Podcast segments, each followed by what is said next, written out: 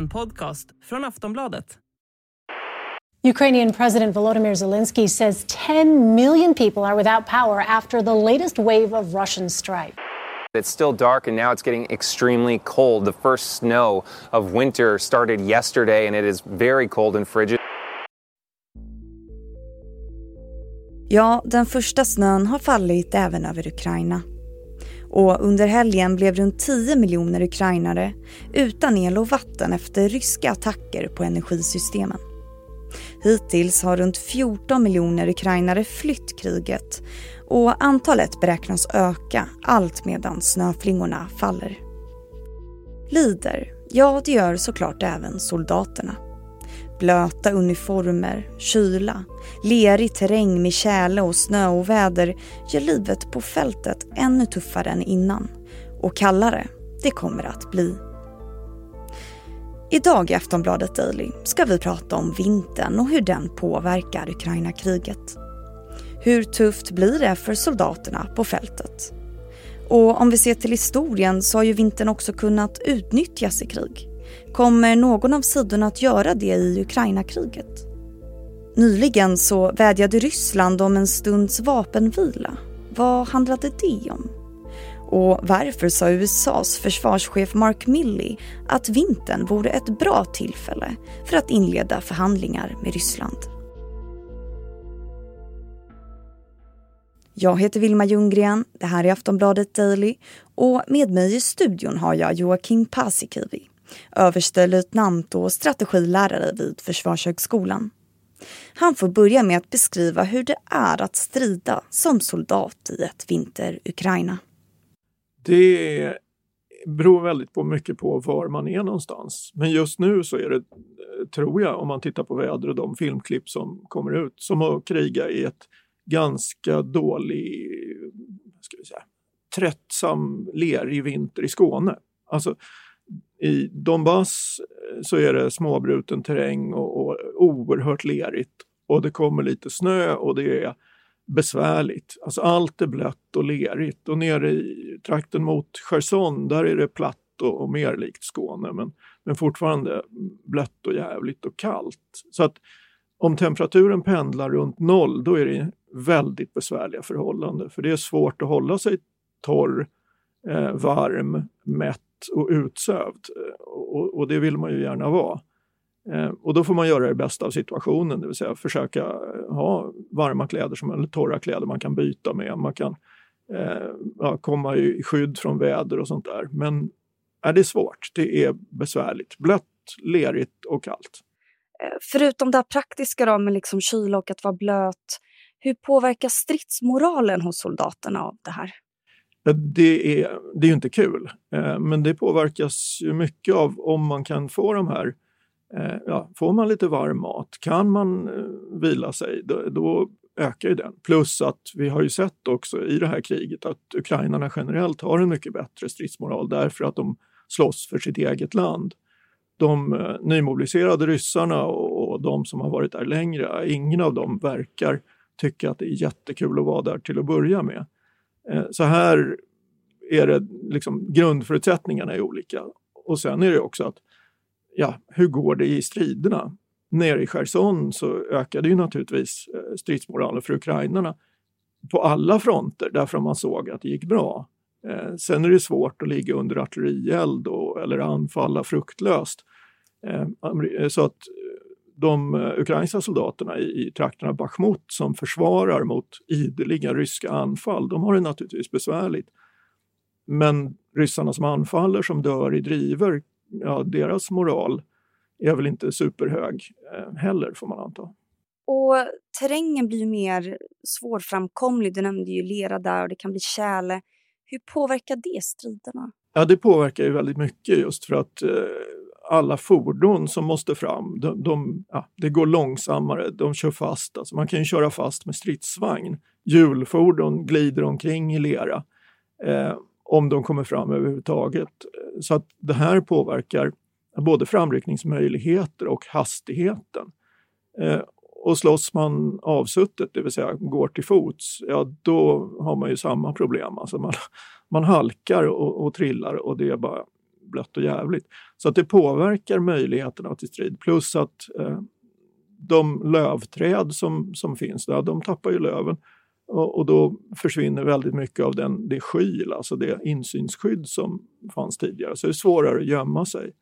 Eh, och blir det snö dessutom, som det kommer ibland, eh, då, ja, då, vi vet ju hur liksom, färgen förändras. Så har man mörka uniformer så syns man mer och, det blir besvärligt på många olika sätt. Och blir det riktigt kallt, ja då får man ju andra problem med eh, behöver förstärkningsplagg och varm mat och annat.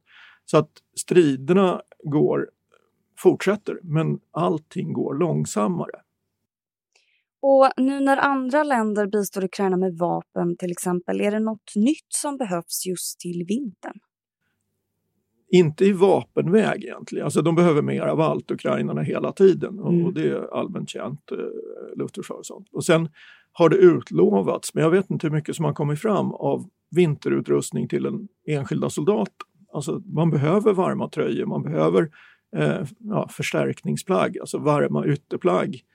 För man kan inte strida i jättevarma kläder, för då blir man svettig och blir man svettig så blir man jättekall när man st sen stannar upp. Utan det man behöver göra är att man behöver ha ganska ja, sval utrustning på sig i den mån det går eh, när man rör på sig, men snabbt kunna sätta på sig ett, ja, en täckjacka eller täckbyxor när man står still eh, eller det är långsammare. Och, och, den utrustningen ja, utlovats från Kanada, Sverige, Norden, eh, Storbritannien, de baltiska staterna. Så att det kommer nog. Plus att det är väldigt många eh, ukrainsk, i den ukrainska civilbefolkningen nu som håller på och stickar mössor och vantar och, och, och socker och, och, skickar till fronten. Så att här är det nog överlag ganska bra för ukrainarna. Eh, inte lika mycket för ryssarna. Aftonbladet Daily är strax tillbaka. A lot can happen in the next three years. Like a chatbot may be your new best friend. But what won't change? Needing health insurance. United Healthcare Tri Term Medical Plans are available for these changing times. Underwritten by Golden Rule Insurance Company, they offer budget friendly, flexible coverage for people who are in between jobs or missed open enrollment. The plans last nearly three years in some states, with access to a nationwide network of doctors and hospitals. So, for whatever tomorrow brings, United Healthcare Tri Term Medical Plans may be for you. Learn more at uh1.com.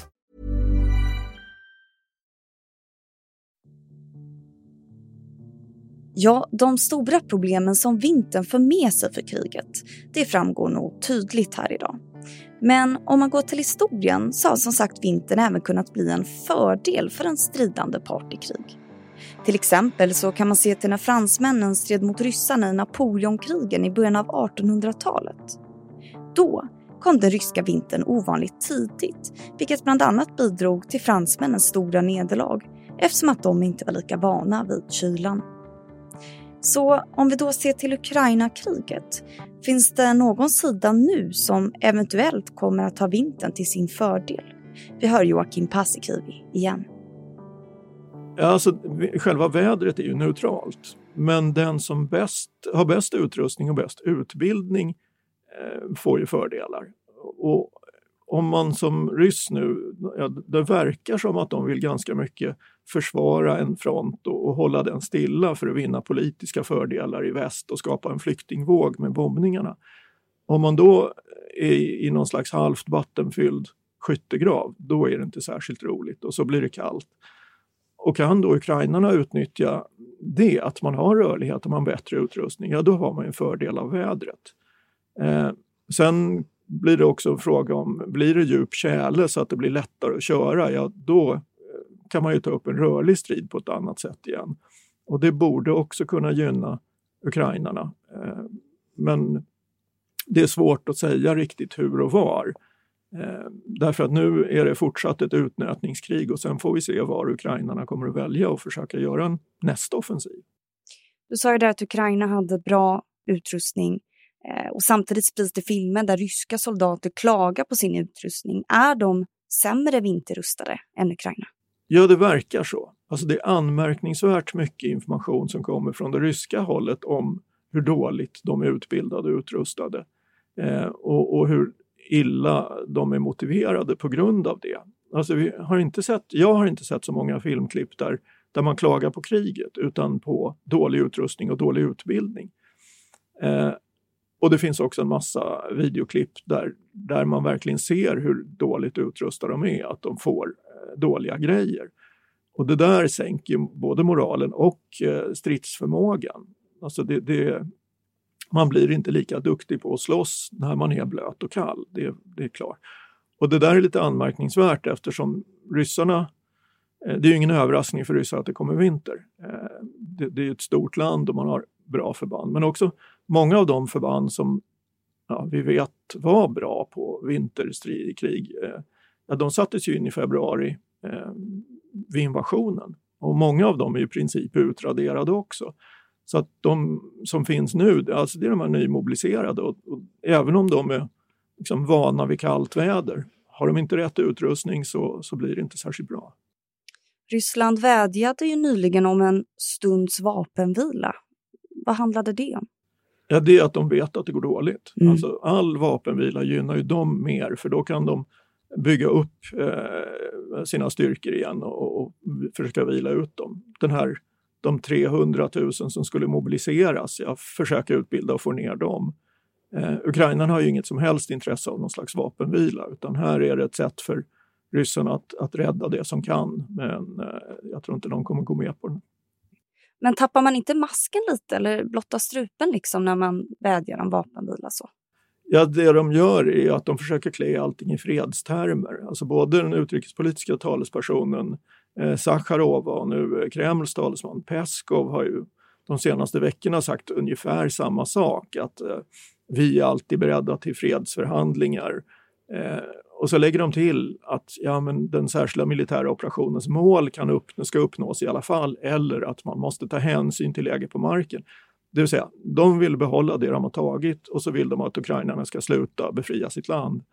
Eh, ganska genomskinligt, men det är just det här att de eh, försöker appellera till någon slags fredsvilja och att de själv skulle vara flexibla. Men egentligen så är det bara fråga om att behålla det som de har tagit.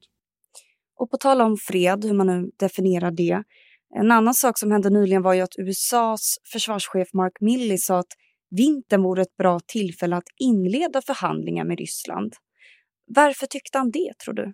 Ja, alltså det, samtidigt så tog han upp de här stora förlusterna på båda sidor och sen har han dessutom backat ganska rejält, eh, förmodligen efter att någon har pratat med honom från, från Vita huset. Det är lite oklart för mig varför man skulle göra det. Det finns ju inga tydliga fördelar för Ukraina att eh, lämna bort delar av sitt land och sin befolkning. Man har ju facit hur fruktansvärda förhållanden är på dem, eller har varit på de ockuperade områdena och, och fortfarande är på de, de, som är annekterade illegalt av Ryssland. Eh, däremot så är det väl klart att alla vill att eh, kriget ska ta slut. Men då är frågan vad, vilka villkor är det frågan om? Och här säger Ukraina att ja, men det är ju hela landet befriat, eh, ryskt krigsskadestånd och Eh, en, en krigsförbrytarprocess mot Ryssland. Medan Ryssland säger att nej men eh, vi vill ha det vi har tagit. Så frågan är alltså, vad skulle man förhandla om? Och här säger också ukrainsk lag att man faktiskt, de har stiftat en lag om att de inte får förhandla med, med Putin. Eh, så att ja, svårt att se det där.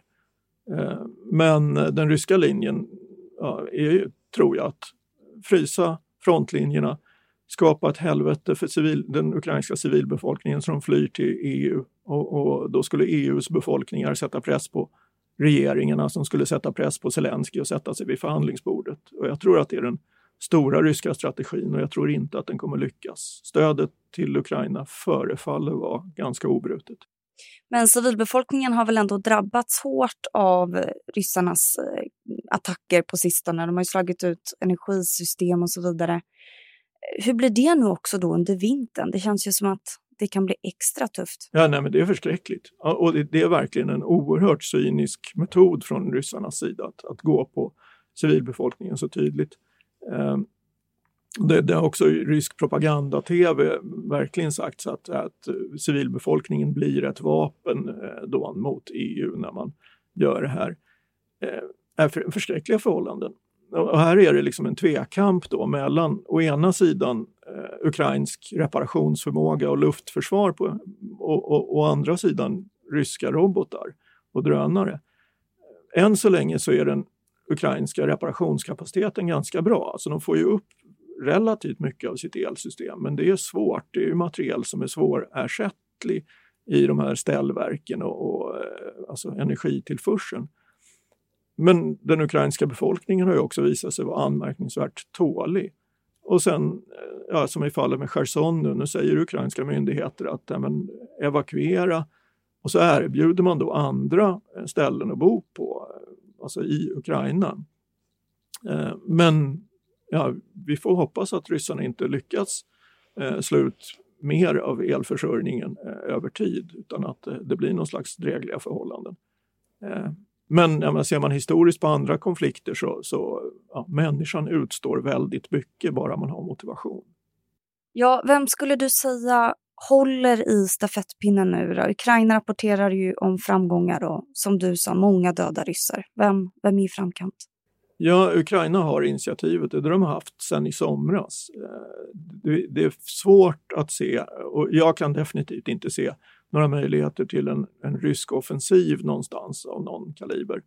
Eh, utan det vi väntar på är att se var kommer ukrainarna gå framåt nästa gång och när kommer de att göra det. Eh, att Ukraina har initiativ, det, det tror jag är helt klart. Eh, de har en större möjlighet att välja, de har större möjlighet att omdisponera sina förband och plus att de får hela tiden en tillförsel av, ja, från Storbritannien, utbildad personal och, och vapenstödet. Så att eh, ja, Ukraina eh, har överhanden men just nu pågår ett utnötningskrig med, med stora förluster på båda sidor. Du har lyssnat på Aftonbladet Daily med Joakim Paasikivi överstelöjtnant och strategilärare vid Försvarshögskolan. Jag som gjorde det här avsnittet heter Vilma Ljunggren och tack för att du har lyssnat så hörs vi snart igen.